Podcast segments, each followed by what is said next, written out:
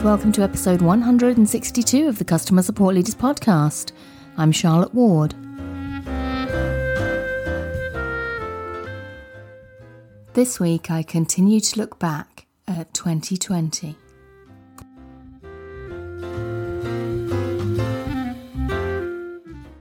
Even in 2020, there is still a lingering view in the industry that your customer support team is a cost centre it's a drain on business resources that could be better spent in selling more to newer prospects. It's seen as that very definition of a cost centre, a department within an organisation that does not directly add to profit but still costs the organisation money to operate. It's possible that your organisation recognises the relative merits in keeping and nurturing existing customers rather than solely focusing on selling to new ones it can, after all, cost up to five times as much to sell to a new customer than to retain an existing one. 89% of companies see customer experience as the key to retention. You're 60 to 70% more likely to sell to an existing customer, and they spend about 31% more than your new customers. The question is beyond mitigating the high costs of selling to new customers, how can you leverage your customer support team to actively sell or actively generate revenue from existing customers? How do you turn that cost center into a profit center? My first strategy is to keep engagement levels high. Keep your customers engaged even after the end of the natural post implementation or post purchase cycle. This maximizes conversation and provides direct revenue generation opportunities. To keep those customers engaged, first make sure that the pre to post sales transition is smooth and that customers have a bump free transition. Building a personal approach in your transition plan encourages your customers to be an active part of the ongoing relationship with your support team. Then build engagement using data based on account behaviors. Identify those key account behaviors that you can use to build engagement Perhaps the customer took out a trial and didn't make use of it, attended a webinar and didn't follow up with another, didn't fill out any surveys, or perhaps they only contact you when there's a problem. All of these behaviours and others should alert your customer support team towards an opportunity to increase engagement.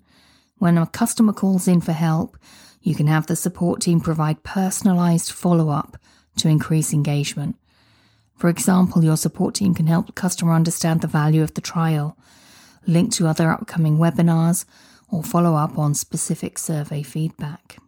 Then, thirdly, help customers research their needs. Powerful engagement strategies to help customers solve their own problems and research their own needs. According to Forrester, 68% of customers prefer to conduct their own research rather than reach out to one of your salespeople. Impartially assisting with their research builds trust in your company and your support team. Even if, counterintuitively, the advice is not to use your paid product. Building trust in your client relationships is key to opening up further channels of communication and increasing engagement. Another strategy you need to consider is giving your support team the freedom and the tools they need to sell. Most customer support agents will insist they're not salespeople, and most of them don't want to be either. Committed customer service folk are usually helpful, people focused, and solution oriented individuals who find the concept of selling anathema to them. So don't ask them to do it directly. First, give your support team the information they need. Access to appropriate information is crucial. If your support team is in the dark over how your customers use the product, or engage with the wider organisation, you're limiting their opportunities to fix bigger issues, build trust, and help the client. Use tools that give your team a full customer view. Maximize the flow of information across teams by using a single platform view of the customer. Maximize collaboration by choosing tools that support cross functional communications in real time. Secondly, incentivize engagement and not sales. Don't incentivize your team to sell directly. You'll alienate all but the few who have a natural capacity and flair for selling. Instead, incentivize your team on engagement levels.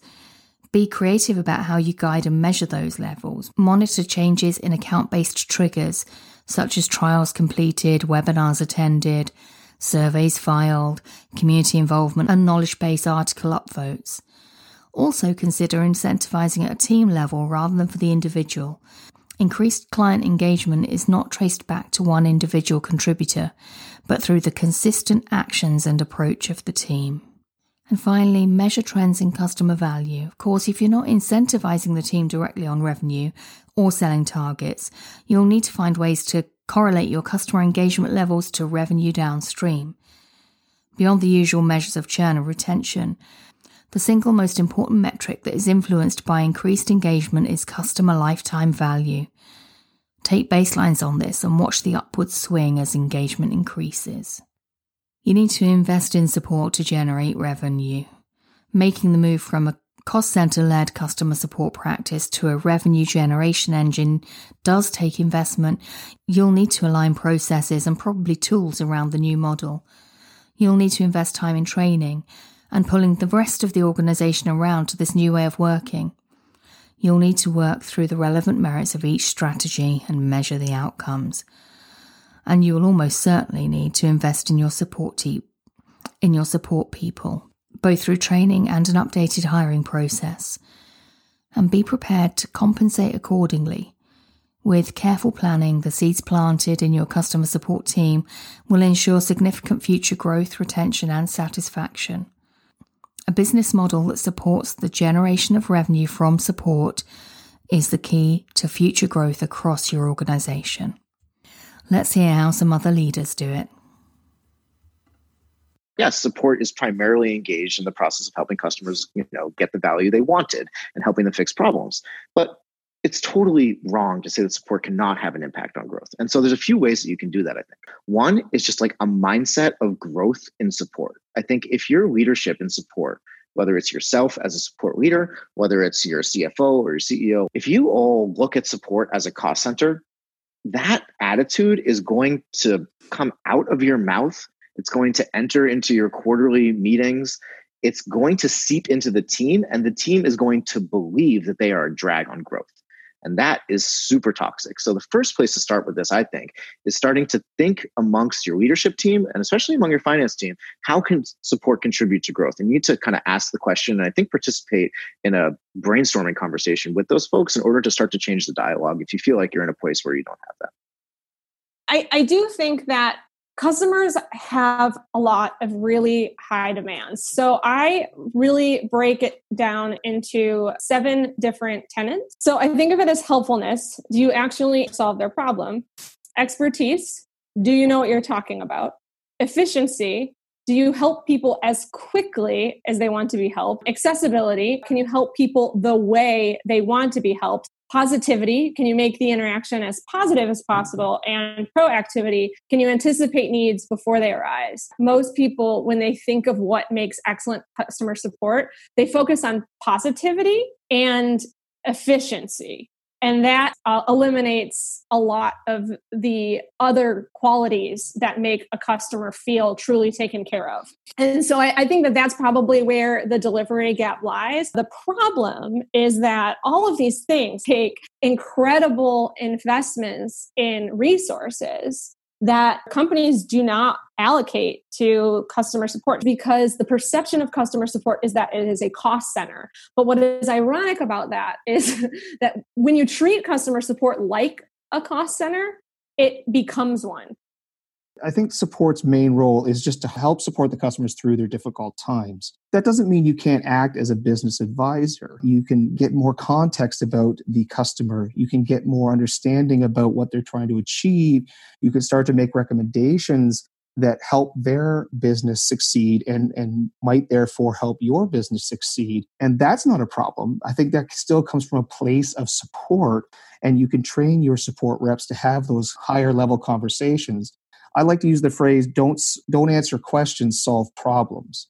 And, mm-hmm. and I mm. think that that's where that second piece comes into is you're solving business challenges that are preventing the customer from succeeding with your software. Whereas, you know, a customer could call in and say, I would like this button to be blue.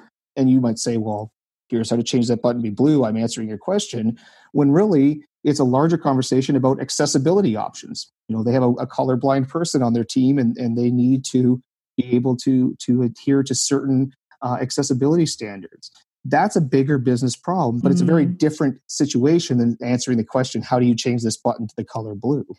Yeah, it's really understanding the use case and actually the value that your product or service is bringing to that customer, isn't it? Yeah, absolutely. And and I think that, you know, to borrow a phrase from from a good friend of ours, every employee should either be doing something every day to retain existing customers or get new customers. And I really believe that. I, I think that is mm. absolutely mm. true. And support's role in that is probably a combination of both in some ways support needs to be that that trusted person for the client. And you don't want the customer calling support wondering what they're going to try to be sold. I mean don't you hate that when you call say your cable company to have a simple issue resolved and they're trying to upsell you to a better package? You have to walk that line carefully. But you know organically in a lot of the discussions that support's having they can really uncover needs that that are real needs and not just hey i'm trying to upsell you I think a lot of folks, when they consider support and its relationship to revenue, they they look for a way that support sort of has a direct line to day to day actions driving revenue. And in, SaaS models, for example, that means retention and reversing churn, and a lot of that you know is applicable. But that doesn't always apply if you've got an e-commerce product or any number of different product lines so i think there's a couple of, of avenues that are worth exploring one is thinking about your support team's relationship to the product and the product feedback true voice of the customer program can come out of support. And i've seen that happen in a lot of great cases. I, one of our programs at PartnerHero i can talk about briefly. The manager just noticed that they were getting a lot of different types of feedback in their csat messages. And so she took it on herself to categorize that create a coding system over a couple of weeks clearly saw some groupings you know push that forward back to our partner contact. And their development team came back very quickly and said that it helped them fast track a number of massive initiatives that they were just kind of struggling to determine where customers are feeling pain. And they turned around and they said wow the support team actually had this data saw it coming in. It's also a good way to empower the support teams. A lot of frontline agents will tell you hey i know what the customers need. They're complaining about you know x y and z all day long. But you have to give some form to that. You have to put it into a system so you can codify it, understand the maybe pain point Y is actually more valuable than pain point X. And that's what we need to, to drive at first. A real voice of the customer program. That's a phrase that a lot of people tend to toss around like, oh, we, we, you know, we like to listen to the voice of the customer.